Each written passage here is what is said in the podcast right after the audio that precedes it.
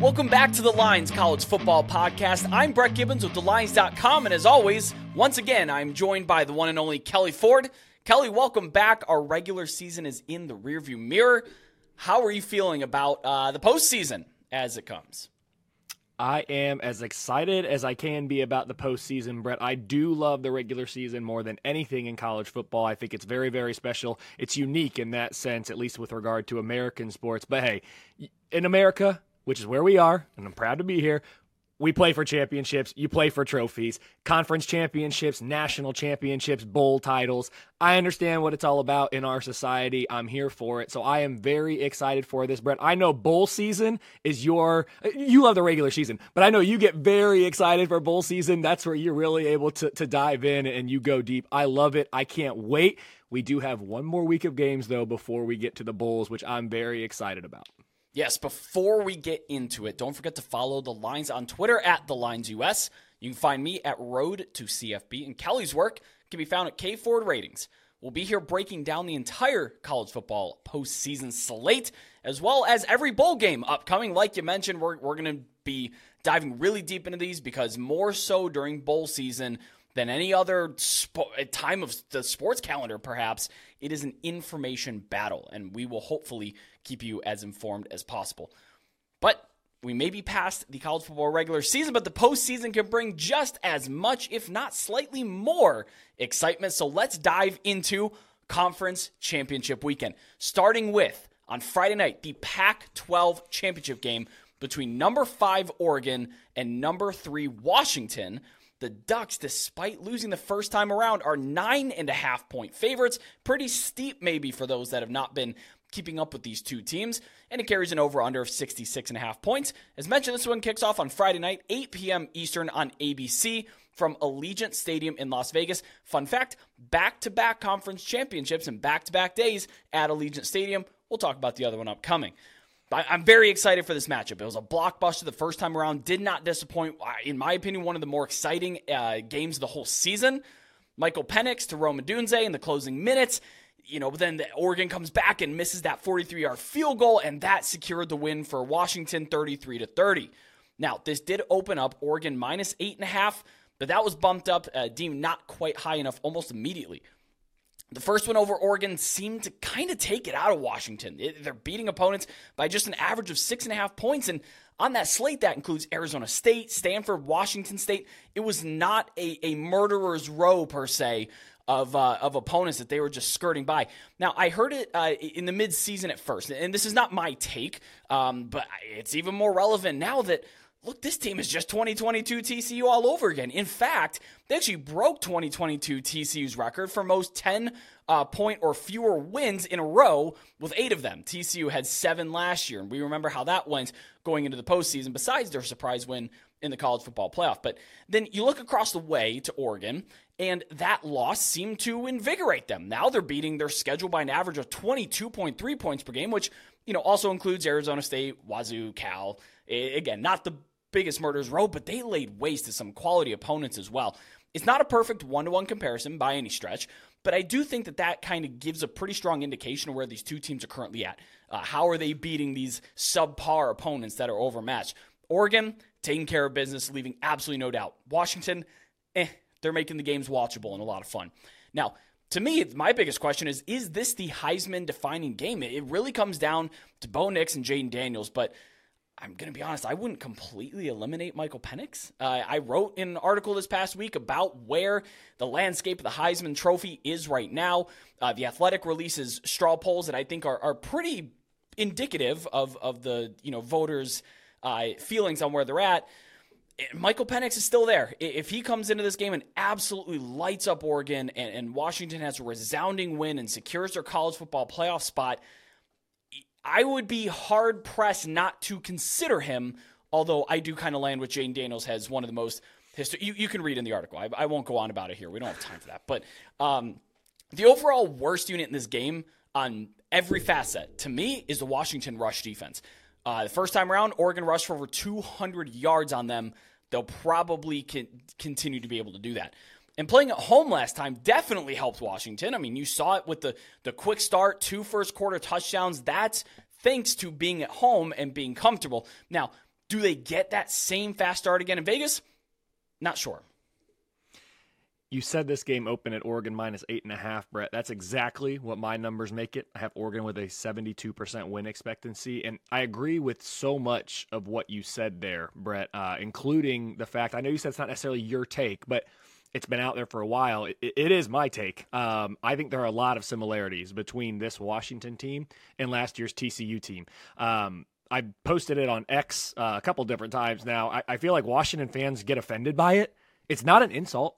TCU played for the national championship a year ago. Only Georgia had a better season than the Horned Frogs in 2022. It was an amazing year in Fort Worth, just like it's been an amazing year in Seattle this year. But there's no getting around it. Oregon is playing like the better team between these two. And like you said, they have been since that loss in Seattle in week seven. Oregon's been my number one rated offense since week 10. They're now uh, their their defense is now playing at a season best level, number 14 nationally. The Ducks are number three in my power ratings overall. Only Jacksonville State and Arizona have improved their K Ford power rating more since the preseason than Oregon. Does this team have a top four resume? No. I talk about that in my article for the Lines. You were talking about your Heisman article. I'm talking about it in my article over there at thelines.com too it's really not even close as things stand right now. They have a chance to improve that resume if they're able to beat Washington, a neutral site here, but it's not top four resume right now. Is this a top four best team, though? My numbers do say yes to that one. You flip that around. Oregon doesn't have the resume, but they've got the, the, the predictive analytics and the, and the power behind them. Washington, they've got the resume, but they're lacking a little bit eh, from the predictive sense. Washington is number one in my record achievement metric. There is just a 1% chance a 1% chance that the average top 25 team would be undefeated against Washington's schedule. What they have accomplished this year is truly remarkable, regardless of who did it. Playing that schedule and going undefeated, that's remarkable. The Huskies are number three in my most deserving rankings overall because it's a mixture of the record achievement and the relative scoring margin as well. So when you put those two together, you get Washington at number three, which is exactly where the committee has them. But from a power rating standpoint, there is a reason that this spread here is more than a touchdown. It's pushing 10 points. I have Washington power rated number 13 nationally. That's a spot they've held since week 10, Brett. The offense is elite. You know this. You've talked about this. We're talking about Penix still being in the Heisman race, right? You don't have a quarterback in the Heisman race if your offense isn't elite. They've been top five every single week since week two for me but this defense is merely top 40. And I say merely top 40, that's better than I expected coming into the year. Had a lot of questions about this defense. They've performed well. They've kind of taken a step back as we've gone here. And when you're talking about the elite of the elite, trying to make a playoff, trying to beat a number three power rated team, the committee's number five team, you've got to be better than top 40. They can play like that in one game, yes. Will they? I'm not sure. Will they be able to slow down Bill Nix and that Ducks offense away from Husky Stadium? Because remember, that first game, it was in Washington. As you said, that played a big role. I'm just not convinced. Bottom line, I've got Oregon minus eight and a half. It's a 28% chance that Washington reaches 13 wins for the first time in program history, But I had to go back and double check that. We do play more games now, you know, with the 12 game regular season, conference championship game, potentially the playoff. But a program like Washington, some good history, some national championships, never won 13 before. There's been some talk about this game maybe even being a blowout. And even the market movement kind of suggests it's not supposed to be the closest game on our slate this weekend, but I'm not convinced it's really a blowout. If this number does hit double digits, I will be considering Washington in that spot, especially with the high scoring expected here. You know, we have a, we have a total into the mid to upper 60s. Uh, that's where I would probably be taking the points with Washington um, if if they do reach 10. But it was a term that was thrown out a lot. Uh, solid verbal, terrific college football podcast. They were all over this this phrase last year for TCU in luck runs out. And I think that definitely applies here. If you are playing too close of games in which your, your post game win expectancy is near 50%, or it's a one score game, which can indicate a toss up, I, you're going to start, you're, you're going to be on the losing end of that eventually, just probabilistically. And I know that's how you think and how your numbers operate. Um, yeah, so luck luck runs out is something I'm potentially looking for uh, this weekend here. I I do actually lean currently.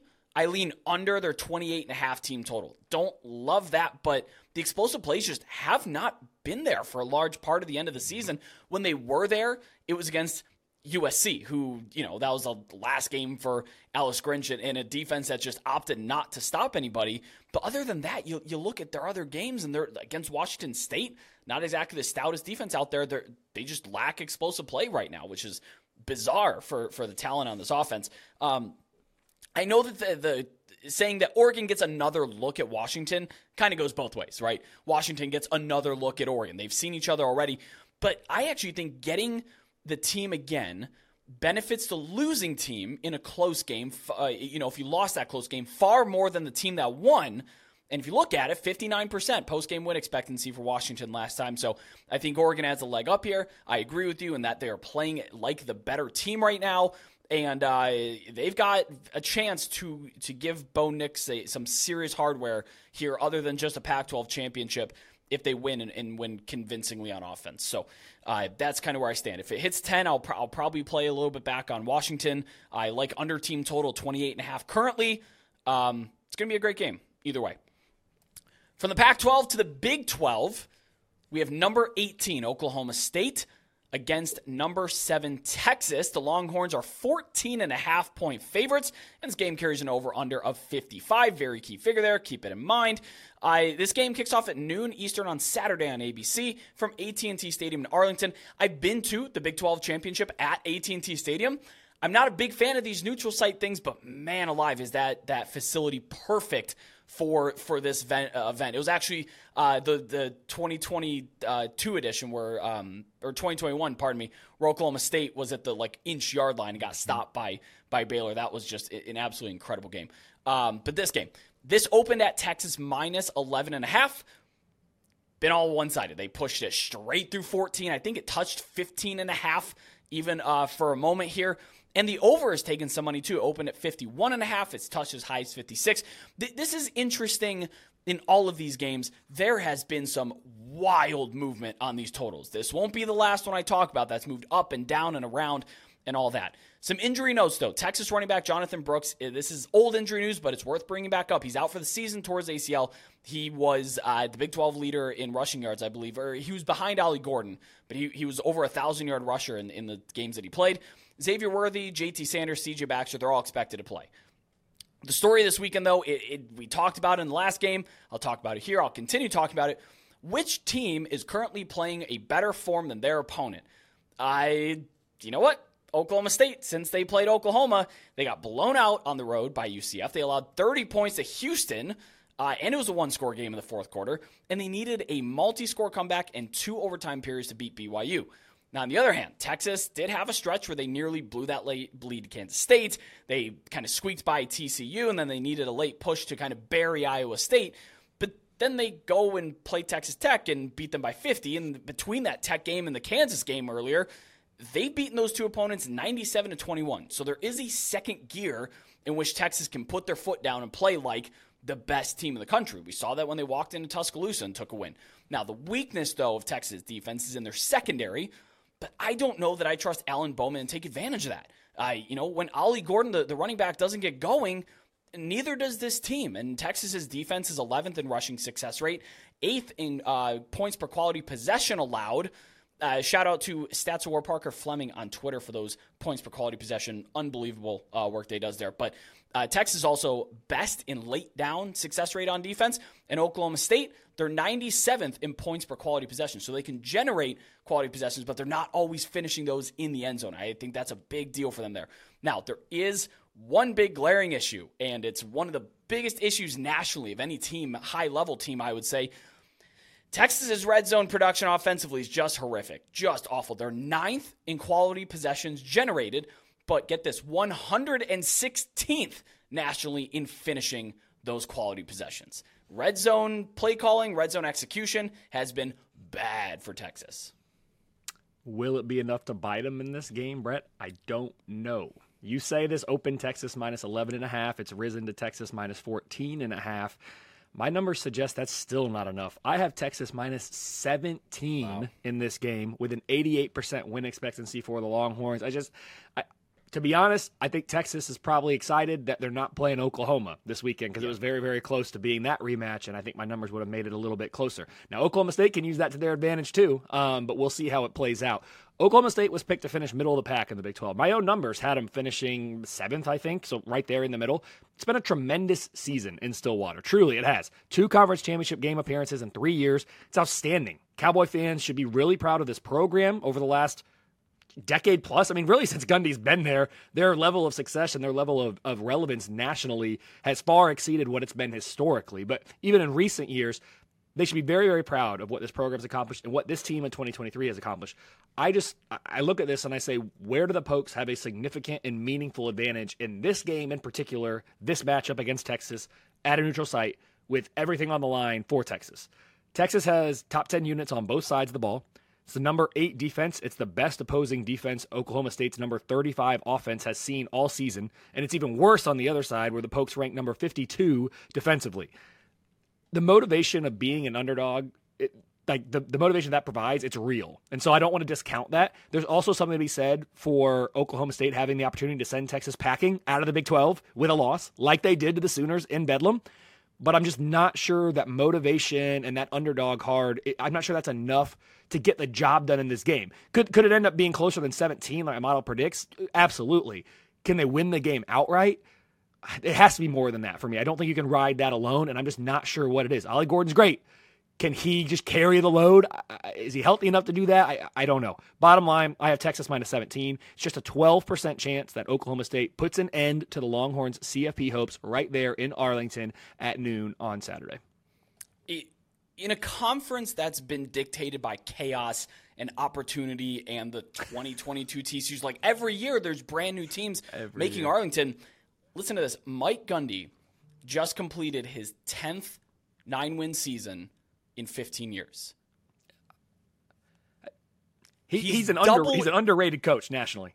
He, this team was dead to rights coming into the year. They, the, the best that we talked about it. I I slandered them across this whole podcast about Alan Bowman being the best they can get, and here they are.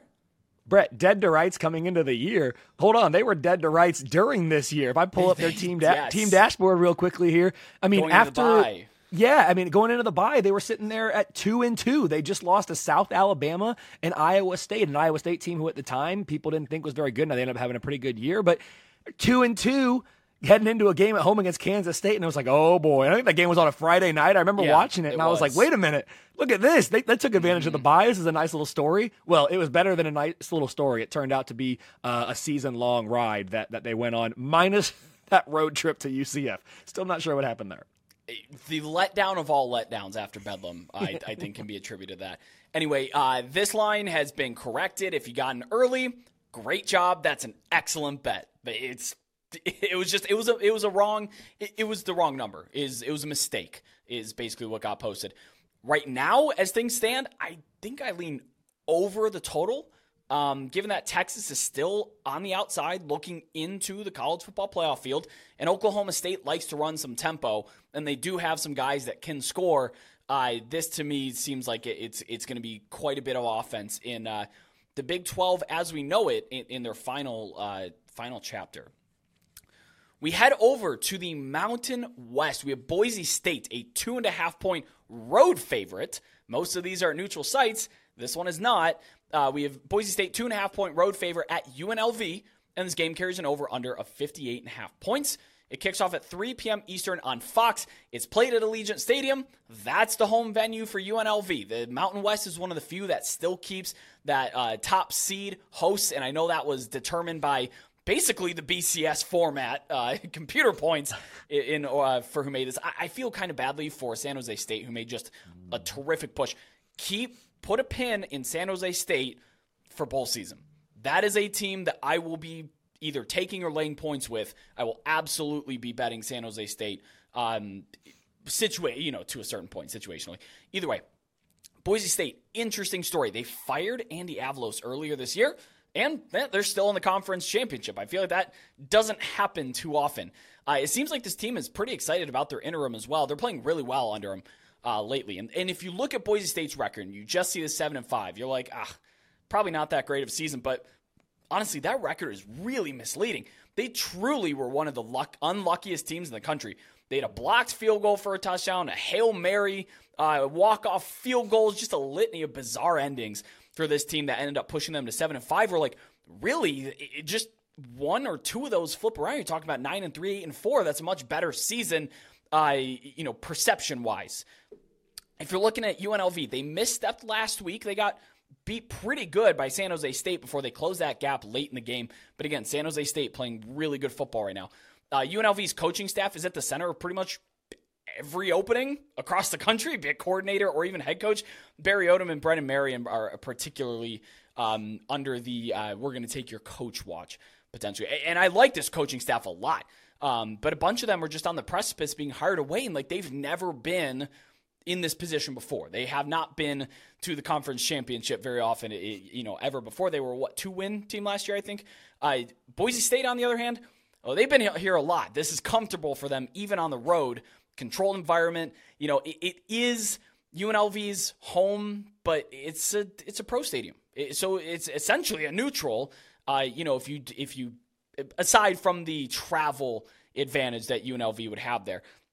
My biggest question here in the game can UNLV take advantage of Boise State's pass defense that's outside the top 120 plus yard passes this season, particularly early? If they can get on them, man, they can roll that momentum into a conference championship. But to be honest, on this side of three, I think I lean Boise State. They have the best weapon in the game in Ashton Jeanty. He was the, the Mountain West Player of the Year um, offensive player of the year. And, and plus, George Holani's back and healthy. The run game has just been dominant 250 yards per game in their last three outings. UNLV's defense has actually given up 230, over 230 yards per game on the ground in their last three, including 344 yards to Air Force. Yeah, Brett, I would be remiss if I didn't mention that I think San Jose State got a raw deal here. By my conference record achievement metric, the Spartans' 6 and 2 conference record was more impressive or more difficult to achieve than either Boise State's or UNLV. So here's my plea once again to conferences to use more modern computer metrics in their tiebreaker policies. I think an injustice was done here. It is what it is. Let's look at this game. I have Boise State minus one and a half. It's a 54% win expectancy for the Broncos. The offenses are the best units in this game by my numbers, both ranking in the top 40. And while Boise State's defense is top 70, the UNLD, UNLV defense is only number 87. I expect the Broncos' ability to take advantage on that side of the ball to be the difference in this one, even though it is at UNLV. I think I saw something about ticket sales. Potentially, there's more Boise State fans that are going to be at this game than UNLV oh. fans. I, again, I think I saw that on X as I was scrolling. Take it for what it's worth. I don't know what the source was, but I have a two two and a half point home field baked in for UNLV, right? And that's how I get Boise only minus one and a half. So my point in saying it was if we don't have that full home field advantage for UNLV, I'm probably a little bit closer to either where Vegas is and or Brett where your lean it is in this game. Bottom line, I've got Boise State by the model minus one and a half, 46% chance that UNLV earns its first conference championship uh, win. Brett, here it is, since winning the Big West title in 1994. So yes, it's been a minute, and they were in the Big West at that time. I thought you said Big Ten West at first, and I was like, holy cow, that is a piece of history. the Big West, I love it though. I, I love it. That's awesome. Uh, my question also to, to just kind of wrap this up, just to uh, you know further further bolster my, my argument for for Boise State with the points is, what would this spread be if just two of those fluky results changed and, and went nine and three? If the bounce went their way and they went nine and three, that's kind of how I view this team right now. I, I view them as a nine and three level team. I don't know if it would have slipped under two and a half. I don't even know if they would have opened at three. It probably would have been a little bit steeper. Um, that's that's why I'm on Boise State in, in this game here. I think that's a really good nugget, Brett. I know that was a rhetorical question. I think that's such a good nugget for those that are listening to this and watching this that like to bet on college football, which I, I think most people watching and listening do. hope. right? I mean, even though that's not what I'm doing here, right? But if if you looked at every team through that lens, that's why my what if rankings, yeah, they're funny. Yeah, they're silly. Yeah, people say they're dumb. They don't matter. What are you doing this for? You don't have to take it to that extreme of like ranking the teams, but look to see what records would be if you just flip the one score results. Because in Boise State's case, you're saying just flip a couple of those fluky ones and see what it says. For, if you're betting on teams and you're trying to power rate teams, look to see what it would be if you flip those things. And, and, maybe you don't have to flip them all the way. Just, you know, make it 50-50. So hey, instead of we're minus 4, just make it even. Just just pull it back to even or make it minus 2 or whatever it is. Just see what it is in that and then ask yourself, how would the market be set here? How would people react to this? Because so often with such a small sample size of only 12 games, record can be such a misleading quote stat. It's not really a stat, but record can be misleading. And when we power rate teams, that's why we don't look at records. And Vegas doesn't either. So, Brett, I think you're spot on there. I would encourage anyone who's seriously betting college football, if you're not already, look at these one score games, flip a couple around, and see how much, if at all, does that change my perception of this team? Because that could be the difference between winning and losing, you know, bets on a regular basis. Yeah, and Boise State's an easy one because you look at their four one score losses, and three of those one score losses were truly one ridiculous play just take two of those, take half of it, right? Like like you said, regress it to the mean. If you have a 50-50 expected outcome of something, flip the coin enough times, you're gonna get 50%. That's why I'm taking two away and not saying, well, this team could be 11 and 1. Like, no, let's just flip the let's flip the Hail Mary, let's flip the block field goal and say, okay, they're 9 and 3. I think the spread would be a little bit different here in this game. Heading over to the American Athletic Conference, the AAC, not to be confused with the ACC, considering I'm talking about an ACC team here. SMU on the road at number 22 Tulane. Tulane is a four point home favorite, and this game carries an over under 48 points. Kicks off at 4 p.m. Eastern on ABC. Again, from New Orleans, from Yulman Stadium. The American is one of those that does uh, award the top seed their home environment, which I think is pretty cool, especially for uh, the group of five conferences. It, this is looking like it could potentially be a weather game. Uh, there's storms in the forecast right now, even though it's early in the week. I know, you know, the, who can predict the weather on uh, Saturday, uh, you know, on Tuesday, but I, when I look at that, I see rain every day around Saturday. So seems pretty likely. Not like it's just one day that may move. It seems like it's going to be a multi-day event. I would just keep an eye on that. I the under took a lot of money. Tulane took money at first. This is another one of these depending on when you looked, you probably got 15 different combinations of a spread and an over under. Um, and I think Tulane taking the money is is in response to the the big injury here. SMU quarterback Preston Stone broke his leg. It was really unfortunate. He's out for the season. He won't play in this game. Uh, and also, I think the weather is driving down that that over under already. Uh, so it's going to be redshirt freshman Kevin Jennings. He has 24 passing attempts this year. Kelley, do you know who else is on this roster? Alex Padilla, Iowa's own Alex Padilla. I didn't know he was still playing college football. I Good saw him. him. in the in, in the stat sheets. I'm like, that's awesome. So it's it's going to be Kevin Jennings, but just know that there is a there's a I'm going to say experienced quarterback on the roster that at least played at a major program in the past. Uh, Tulane did actually hit as high as minus five and a half. But somebody here on uh, we're recording this Tuesday late at night. Is somebody came in today on Tuesday and hit SMU hard? They moved them from five and a half right back to that four real quick. Um, and I'll get into why because I I agree with that movement. Uh, I was not well. I, am part of it, but I did not move the line. Let's let's put that out there. Um, T- Tulane continues to play up and down to their competition, but my goodness, if they weren't fortunate in their last game against UTSA, the Roadrunners had five turnovers. All four of Tulane's touchdowns came on fields shorter than 50 yards. If you bet on UTSA I am so sorry. That is devastating to watch that unfold. SMU, on the other hand, they just don't turn the ball over. Even the backup has no turnover worthy throws on 24 attempts. I get it, more conservative. He's coming in for cleanup duty. He's going to have to be more aggressive in this game. But the, the SMU system, their backs, their receivers, like they just really don't turn the football over. So uh, Tulane has benefited from that field position game all year. They're seventh in average starting field position on offense that is, you know, partly generated by a defense that's still really good uh, and they can force turnovers. But again, I'm not going into a game ever saying, yes, Tulane is going to force four turnovers, therefore I'm going to bet them like they're going to do that because that's just unsustainable. I have a feeling we're probably going to see them pretty high up in Bill Connelly's turnover luck ratings when those come out in the offseason. Uh, SMU's defense, though, terrific. They're 14th in success rate allowed overall.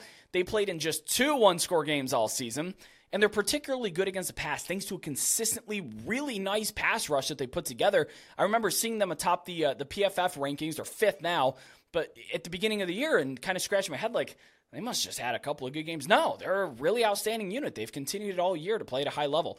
On the other side, Tulane, they're 103rd in EPA per rush. So it's going to be a lot of Michael Pratt. Uh, he, I, I, did see that he is a, a possible um, transfer portal, or I don't know. There's there's a lot of stuff going on with Michael Pratt, but he's going to play in this game, and he's he's going to play well because he's a very good football player. But Pratt has a very high average time to throw, 2.9 seconds on uh, per drop back, and when you're going up against a really good pass rush like that, he's gonna need to bring that time uh, to throw down. I, I like to point to SMU. I, I, I jumped on it at five and a half. I was hoping we'd have seen six. I don't think we're going to see six. I would still take it at four. I think SMU's live to win this game on the road, even with even without Stone in that lineup. Is he worth three points? Uh, at one point, it was suggested that he was, considering where the spread moved, but apparently somebody in the betting market wasn't convinced, and, I'm not convinced that he's worth that many points. Uh, and also, this does correlate with the under. So if you're going to look at the under, that's a great bet too. And you've seen it tick down. So that's why I would like to take SMU because SMU's offense wasn't great without Stone. Keep in mind, he's now had a full week to prepare. So this is going to be a little bit more efficient uh, with, uh, with, with the redshirt freshman in there. Brett, if you're not in the portal in 2023, are you even a college football player? Like, I mean, come on. Everybody's in the it's portal all the time. Uh, it is, and it's it's crazy. That's all everyone's talking about, and the coaching changes and all that. And I'm like, guys, we have conference championship games to get to. That's why I'm so excited. That's where our focus is here. We have forever to talk about all that. We have one week to talk about these games. I could not agree with you more, Brett, on just about everything you just said. My numbers, which are not explicitly accounting for Stone's injuries here. Like, let me be clear. It's not. It's not like, oh, Kelley's got Stone out and the backup in. Here's what the numbers say. No the model, which does not see the injury, I have SMU minus seven. This line is 11 points from that. And it was 12 and a half uh, just a couple hours before we recorded this, this episode. I mean, that is wild.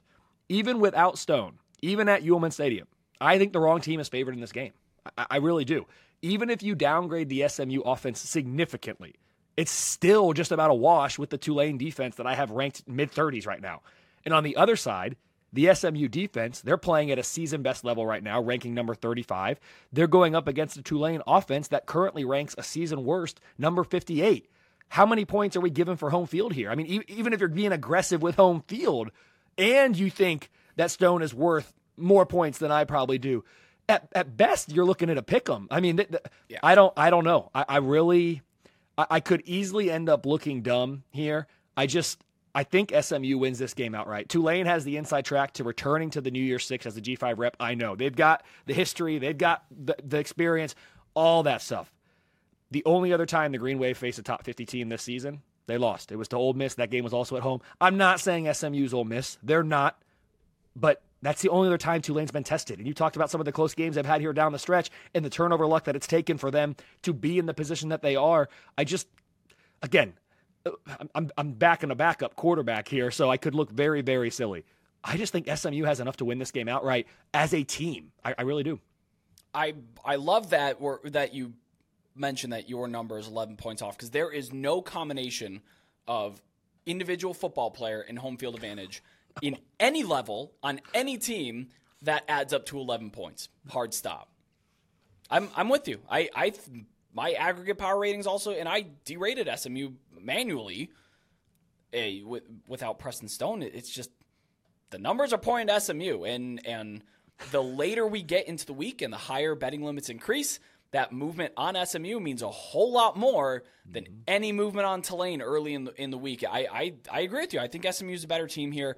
I would take SMU to win outright, um, but just to save, just in case the quarterback comes out and stinks it up, I will take them uh, plus four at this point although I am happy to be holding on to a plus five and a half ticket. All right, moving on to, to maybe the biggest game of the day, maybe the biggest SEC game of the season. We have number one Georgia, a five and a half point favorite against number eight Alabama. This game kicks off on uh, four at 4 p.m. Eastern on CBS. It has an over under 54 and a half and is played at Mercedes-Benz Stadium in Atlanta. We're all very familiar with that. That's where it's been for quite a while now. It's been uh, the money's been on Georgia this week. They're up from three and a half. Now, keep in mind, this is one of very, very few games on the schedule where there's likely enough public action to actually move the line. the Super Bowl, late NFL playoff games, SEC championship, national championship. Those that's about it. Maybe Ohio State, Michigan, but like that's really about it. And I know there's different schools of thought of no amount of public money move you know can move the line, but that's I don't really subscribe to that theory. I, I do believe that enough public money can move the line. But I'm not even a better, and I know that, Brett. Yes, that is absolutely true. There are some people that are very adamant in that no amount of public. E- either way, um, and the public bets favorites. That's who they're over. That's why there's so much value in taking underdogs with, with the points. But the public is going to be all over Georgia. I don't know if the, the all the movement kind of has been that. I don't think it's it's been all that, but uh, you know I think Georgia is going to continue to get the nod. I don't think we're going to see a lot of Alabama movement. And if we do late in the week, I'm almost positive it's not going to be public money. It's going to be very sharp money that is probably going to be like a day of thing. That's like, oh boy, we see it move, and of course it was Alabama the whole way. Either way, uh, in, especially in reaction when we're talking about the public, especially in reaction to last week's Iron Bowl. You know, people tuned in and saw Alabama on the ropes against Auburn, but like Alabama never plays well at Jordan Hare. But what a ridiculous ending of that game. That was a lot of fun uh, for somebody who had no stake in it whatsoever. so much fun to watch. But Alabama never plays well at Jordan Hare. Uh, they just haven't. This is now uh, four times, in the last four times they've lost twice outright as favorites, and they have failed to cover the other two spreads by quite a lot. Um, this week, I think it'll be really key to pay attention any day of movement. Like I said, that's going to be the sharp stuff. The public stuff may move it throughout the week. Uh, these are two teams that are really hitting their stride right now, perhaps more than anybody else in the country, aside from maybe Oregon. Uh, these two teams are playing top of their games. This might be, this definitely is uh, a bit in the weeds here, but I'm really interested to see Georgia's coverage adjustments against Jalen Milroe in Alabama, especially seeing that famed fourth and 31 that'll go down in history. Uh, you know, Bama's wide receivers, they're not excellent YAC guys. It's a lot of here 20.6 ADOT, uh, you, you, know, and that's that's their MO, and that's J, uh, Jalen Milroe's MO. But Georgia's secondary, very sound tacklers through and through. They have some of the best tackling safeties, some of the best safeties, period, in the country.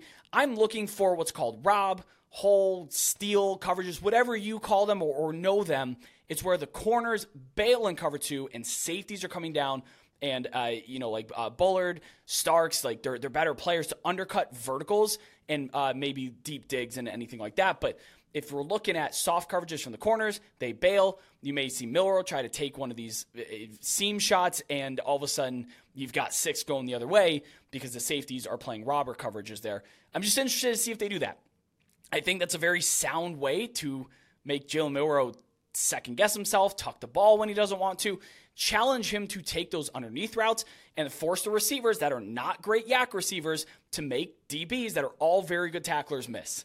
That is super in the weeds, but that is the matchup I'm looking for defensively with Georgia against Alabama's offense. Uh, uh, not so much in the weeds. The duality between these two quarterbacks is very funny and also a lot of fun.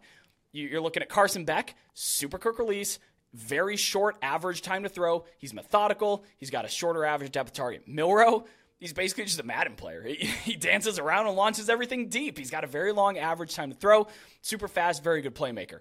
Uh, these are the kind of matchups that don't normally catch my interest. They almost fall into the point of being too corporate when you're dealing with the SEC championship. Like it's it's my least favorite on the on the docket usually, but but this year is absolutely piques my interest.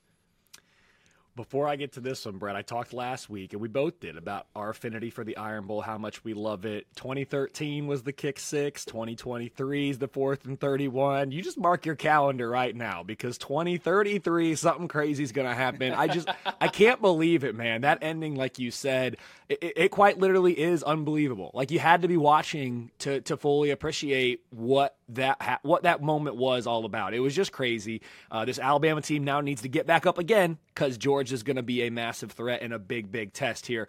You said this too corporate. Maybe not the matchup that usually catches your eye in a typical year. This year's a little bit different for the reasons that you mentioned. I'll say it, Brett, and maybe I'm plain vanilla, whatever you want to say, basic. I, I don't even know what the correct term is. Georgia, Alabama, always catches my interest. Th- these are the matchups. I mean, like Ohio State, Michigan last week, that that I simply can't miss. And again, I'm excited for this game. It's going to be a regular season game in 2024. The SEC came out and said they're playing that game in September, which really yeah. smart on them because Gauntlet. you even hear about it on the you even hear about it on the selection show. Teams that lose, the, the selection committee was talking about Oregon's loss early in the year to Washington. Well, one, it wasn't early in the year, it was really mid year, but early in the year, and, and he kind of just brushes over it like, oh, yeah, they lost, but it was early in the year. So by putting Alabama and Georgia in September next year, that's a quote, early in the year loss that either team can easily recover from. Now, in a 12 team playoff, it probably doesn't matter when they play that game. They're both getting in most likely. But for this game, I'm very, very excited about it. It's going to be fantastic.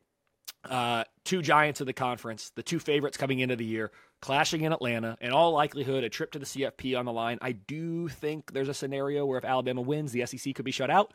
I know SEC fans don't want to hear that. I think there's a scenario. I'm not even advocating for it that my most deserving would suggest that should be the case. I'm saying that could be where we end up. Let's just wait and see. Usually, Brett, and I've talked about this already a couple times on this show, and I will on, on other games coming up. Line movement is in the direction of my numbers. Not in this one. And it might be for the reason you talked about with the public uh, moving this line a little bit. You said Georgia open minus three and a half. It's moved to minus five and a half. My model actually makes this Georgia minus two. It's a 56% win expectancy for the Bulldogs. Georgia is the better team. My numbers tell me that. My eyes tell me that. Um, but I said the same thing. I, I'm not. I'm not so far removed from the 2021 season that I don't remember saying the same thing exactly two years ago. And Alabama went into Mercedes Benz and beat the Bulldogs. So this isn't some foregone conclusion, in my opinion, that Georgia's just going to roll over Alabama because that's what this team does. Actually, now that I think about it, was that the last time Georgia lost a game? I think it was that SEC yeah. championship game to Alabama. It was the last so time they've lost. It's literally been two yeah. years, but it's the exact same buildup, the exact same scenario, and so um, the best and most even matchup in this game should be the number four Georgia offense against the number six Alabama defense. I'm very excited to see how Carson Beck performs against the strongest defense that he's faced this season. The difference in the game for me is likely to be made on the other side, though, where the only unit in this game that doesn't rank in the top six nationally is the Alabama offense. They come in at number 15, but Milroe and company have improved significantly since being ranked number 29 early in the season. And when I say early in the season, I don't mean the middle of September or the middle of October. I do mean early in the season. I'm talking week three, week four. Um, can they score enough points, that Alabama offense, against the number five ranked Georgia defense? That is the big question. Georgia's undefeated, the two time defending national champs, haven't lost since the SEC championship game two years ago, we just talked about. They don't lose often, clearly. But in the back of their minds, Brett, this is this is important for me. I feel like they have to know there is a scenario, and maybe it's not even that far fetched, where a loss knocks them out of the CFP. It's the only time all year that they're playing with that kind of pressure on them. And I don't think they played with that kind of pressure on them last year either. I think going into the SEC championship game last year, I think they were in regardless just based on how everything else was shaping up. Like if 12 and 1 Georgia would have got in over 12 and 1 Ohio State or 12 and 1 Georgia would have got in over 11 and 1 Ohio State last year, who the committee had number four. So I'm curious how Georgia's going to respond. They don't. They're not used to this pressure. They lose any other game this season during the regular season. They still know, hey, we win the SEC. We're still good. Um, that's not the case right now. You lose this game, your season could be over for all intents and purposes. So let's see. I, we haven't seen Georgia play like that in a long time, and I'm curious how it's going to play out. Bottom line, I've got Georgia minus two. It's a 44% chance that the Tide potentially put the committee in a really tough spot on Sunday, Brett. I, I wouldn't want to be in that committee room if you've got undefeated Michigan, undefeated Washington, undefeated Florida State, 12 and 1 Texas, 12 and 1 Bama and 11 and 1 or 12 and 1 Georgia as well. Who you leaving out? I don't know. I don't want to be I, in that room. I'm rooting for chaos. No matter how things shape out, unless all top 4 teams just win and roll, then that's what we're going to go with. Yep. But it I, I am rooting for so much chaos. I want every team to be one loss. I just do. I want them to make a tough decision because it'd be fun. It, would be so be great. Fun. But uh, we're looking at under, just barely under the key number of 55. So I actually like over the point total here. The SEC championship game has been a higher scoring match uh, in years past, and I think these are two offenses that can score and that are playing their best football of the year currently, and defenses that aren't quite the historic levels uh, maybe that we expected coming into the year. I also lean Alabama plus six or better. Uh, I, I agree with your numbers here. Uh, if it if it is indeed the public betting the favorite, then I'm going to take the underdog, uh, especially at six. Uh, I think there was a little bit of an overreaction last week, and six kind of seems to be the the resistance buy point because uh, I have not seen it cross that. So Alabama plus six over 55 or over 54 and a half, 55 or better, I should say, uh, are my two plays in this game. we have the ACC championship game, number 14 Louisville against number four Florida. Yeah, number four Florida State. Uh, FSU is a two and a half point favorite in the game, carries an over under 48 and a half points. It kicks off at 8 p.m. Eastern on Saturday on, uh, I said on ACC, on ABC is the network in which this game is featured, and it's played at Bank of America Stadium in Charlotte. And we are looking at potential rain in this one as well. I I don't understand why we're not just playing all the conference championships indoors. Most of them already are anyway. If it's at a neutral site, that's just my thing. I believe football should be played outdoors, but when you're doing the conference championship, it, whatever. Um, the total did open at 49 and a half points, and it was bet up heavily to 53 and a half, and now it's bet way back down. Like I really cannot keep up with uh, the movement in these sides, and especially with the totals. I, I like I don't know what side's the right side. Do I believe the bet up? Do I believe the bet down? Are we am I or we overreacting to weather on Tuesday and betting down? I don't even know. Uh, but Louisville, it's been one sided action for them, uh, obviously, in, in response to Jordan Travis not playing in this game and how Florida State performed against Florida without Travis. It, it was uh, plus five and a half. Louisville was plus five and a half at one point here. Um, Rodemaker looked. Um, well, he's not Jordan Travis, is he? Against Florida, he had 134 yards passing, 48% completion. He was overall off target. He took three sacks. It was not great. The offense only picked up 57% of available yards against Florida, who, to be fair, was fighting for a bowl game, but like the Las Vegas Bowl, they, they weren't playing for a high level bowl game. I don't think that the the uh, drive from Florida was there other than just to knock off their rivals at home. Uh, and if you're looking at Louisville, you know, they have one of the better pass rushes nationally. And so I think they can get after Rodemaker and uh, make him fairly uncomfortable. Louisville is also seventh in quality possessions allowed on defense, but they are 84th in points allowed on those quality possessions. So they're, they are allowing teams to score on the very few good drives that they get. Uh, we're looking at injury bit on that side of the ball. Starting corner Jarvis Brownlee, he did return in week 13, but he was seriously limited in his snaps. He's been kind of hurt on and off, has not played a full healthy game since week seven. Um, on the other side of the ball, Florida State has one of the best secondaries in the country. And uh, we're talking about Jack Plummer here. Louisville, excellent team. Jack Plummer is still unreliable, uh, to put it nicely. I worry about his ability to get the ball to his receivers when they don't get separation, when they're NFL open, not college open, uh, you know, be able to lead them. He just doesn't do that very well. And he's 14 turnover worthy throws this season, 11 picks. And boy, when he makes bad decisions, he makes horrific decisions, and at times he can be streakily inaccurate. He's played well in three of his last four games, which is good, but when he's bad, he's really, really bad. So I worry about going up against an elite defense, especially an elite coverage unit uh, with Plummer here. Can Louisville keep him clean as well? I do worry about that on both sides. Uh, you know, Plummer's the third most pressured quarterback in the ACC, and Florida State has the fifth highest sack rate over the last three games, eighth on the year. Jared Verse, of course, you know the name well, future first round NFL draft pick, 49 pressures and eight sacks on the season. I just got to say, Brett, if you would have told me when Plummer transferred from Purdue to Cal, hey, hey, Kelley, one day in his college career still, he's going to be playing in the ACC championship game as a less than a field goal favorite, quarter, starting quarterback with a team that has a chance to ruin someone's CFP hopes. I, I, I would have just looked at you like, what are you talking about? But Fan that's fiction. the era that's the that's the era of of the transfer portal and just how crazy everything is. Um, good for him. I mean, I'm I'm excited for this Louisville team. What they've accomplished is great. Uh, earlier, I said Washington reminded me a bit of 2022 TCU. Honestly, Florida State does too. And without Travis, perhaps this Florida State squad is power rated more in the category of 2015 Michigan State. Actually, a team that deservingly made the CFP wow. with a strong resume, but wasn't power rated at an elite level. Uh, that's probably a bit harsh for this Florida State State team, but the drop off it, it is significant without Travis, and I think you've already seen the offense regress a little bit.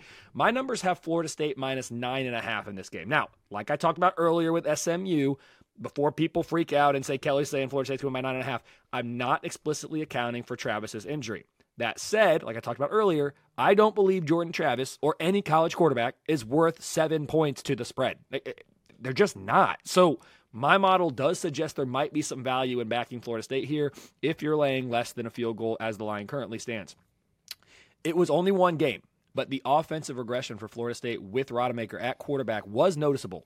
The Noles offensive unit ranking fell from number 9 nationally to number 12 for me. That's a that's a significant fall in one game this late in the year. The Florida State offense probably isn't even the number 12 unit in the country, you know, w- without Travis, but with Louisville's defense only being number 26, I still think that even without Travis and, and Rodemaker in there, can we get to a wash there? Like, can the Florida State offense just get a stalemate? Because if they can, then I think we're in good shape. Like, just be top 30 good and then let your defense take care of it. I think that's what they're going to be able to do. Even if they can't get there, the defense should still be able to pick up the slack. The Noles are up to a season best number seven on that side of the ball. They should be able to dictate the game to a certain extent against this Louisville offense, which I also have number 26. Louisville's number 26 on both sides, very balanced team, uh, hovering in that mid 20s. Tells you where they are from a power rating standpoint, but they're very accomplished. I picked Louisville third in the ACC in the preseason, due in large part to the easy schedule. They did me one better. They reached the champ game. It's been an outstanding first year for Jeff Brohm in his return to his alma mater. The Cards are number 17 on my overachievers list. Florida State's number 13 for what's that worth. With everything on the line for Florida State, I think the defense rises to the occasion. Rodemaker gives them just enough to win this game, even if it isn't by the nine and a half points my model suggests. Again, not explicitly accounting for the Travis uh, absence here. Florida State wins. Florida State to the CFP for me. Uh, you're talking about the how much Travis is worth. I initially docked Florida State six full points. Uh, I think that was a little bit aggressive, to be honest. Uh, I, I derated them four points uh, this week. I, I, think four is probably the more. Uh, I, I, don't want to say conservative number, uh, the more level headed number, I believe. Mm-hmm. when you say no quarterback is worth seven points to the spread, EJ Warner, he's now in the transfer portal, actually. He just hit the portal. Some team's going to get a very accomplished quarterback on the roster. For for Temple, I think he's worth that. For another team, probably not. Either way, I Florida State though far. I, I mean, Louisville has some really nice pass catching weapons, but my goodness, Florida State's receiving room is, is an embarrassment of riches right now. It's it's one of the better receiving rooms in the whole country. So if Rodemaker can't work it out with them, um, then he's just not ready to, to be a starting quarterback, and the, he's a veteran on this team. So you know, I don't know this time will ever come.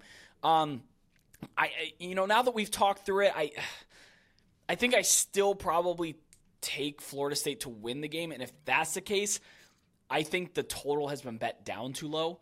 Um, if I'm taking Florida State, I'm taking over the points. If I'm leaning Louisville to win this game, I take under the points. Uh, that's the way I see it. I, I, think if Louisville's winning this game, I don't believe it's because of an offensive shootout. I think it's because Rodemaker is not playing that well and their defense is getting home and uh, disrupting their, their drives. So if there was a play to make right now, I think the total's overreacted, especially if it's in response to the weather.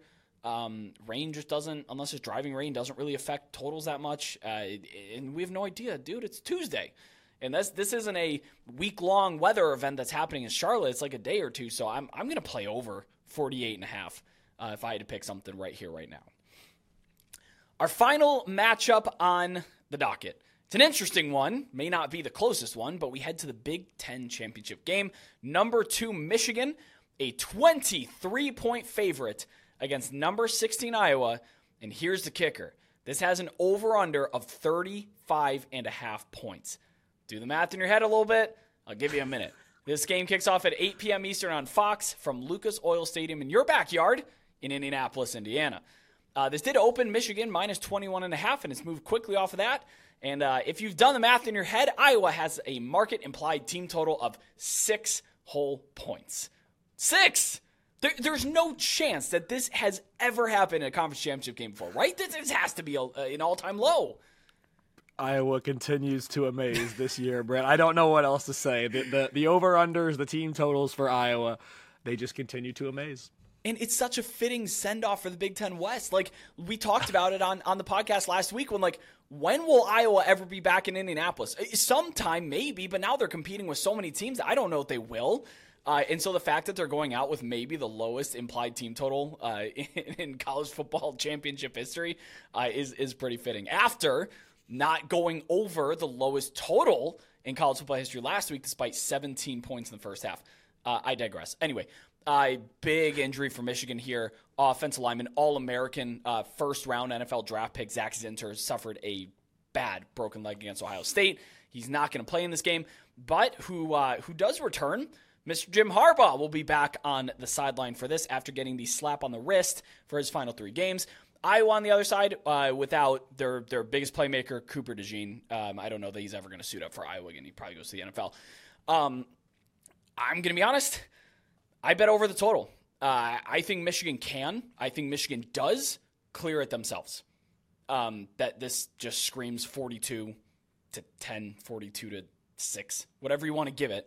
I think Michigan clears the total and, and can clear it themselves. Iowa has to rely on their defense to win games. That might work against Minnesota and Northwestern, but it's not going to work against Michigan. It's just not going to happen. Penn State cleared Iowa 31 0 with DeJean in the lineup, and like Penn State's offense isn't that great. They're pretty inefficient. Uh, and then, of course, you know, the added chance for Iowa to score comes defensively and with special teams, but Michigan didn't turn the ball over ever. So they're not going to be getting many opportunities to be able to score on the defensive side of the ball. Michigan also just crushed Iowa and Indianapolis in 2021. And, and like that, in my opinion, was a worse Michigan team and a better Iowa team, at least on offense. Rather than a revenge game, this to me kind of is like a Iowa knows what's coming game rather than a well, we need to get back at, at Michigan for this. And uh, there's no team more motivated in the country right now than the Michigan Wolverines. Of all the conference title games, uh, this one to me is the biggest mismatch. I would go as far as say it's lopsided. So simple breakdown. Not going to take too much time. Not going to dive in too much here. Um, I even took a little bit of Michigan alternate team total at uh, 30 and a half at plus 110. I thought that was kind of fun.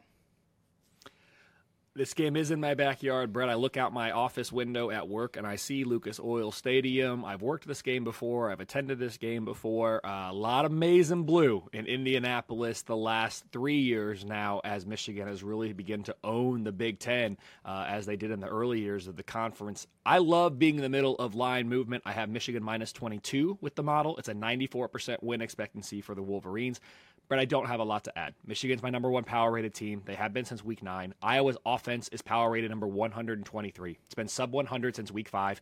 So, how about this? How does Iowa win the game?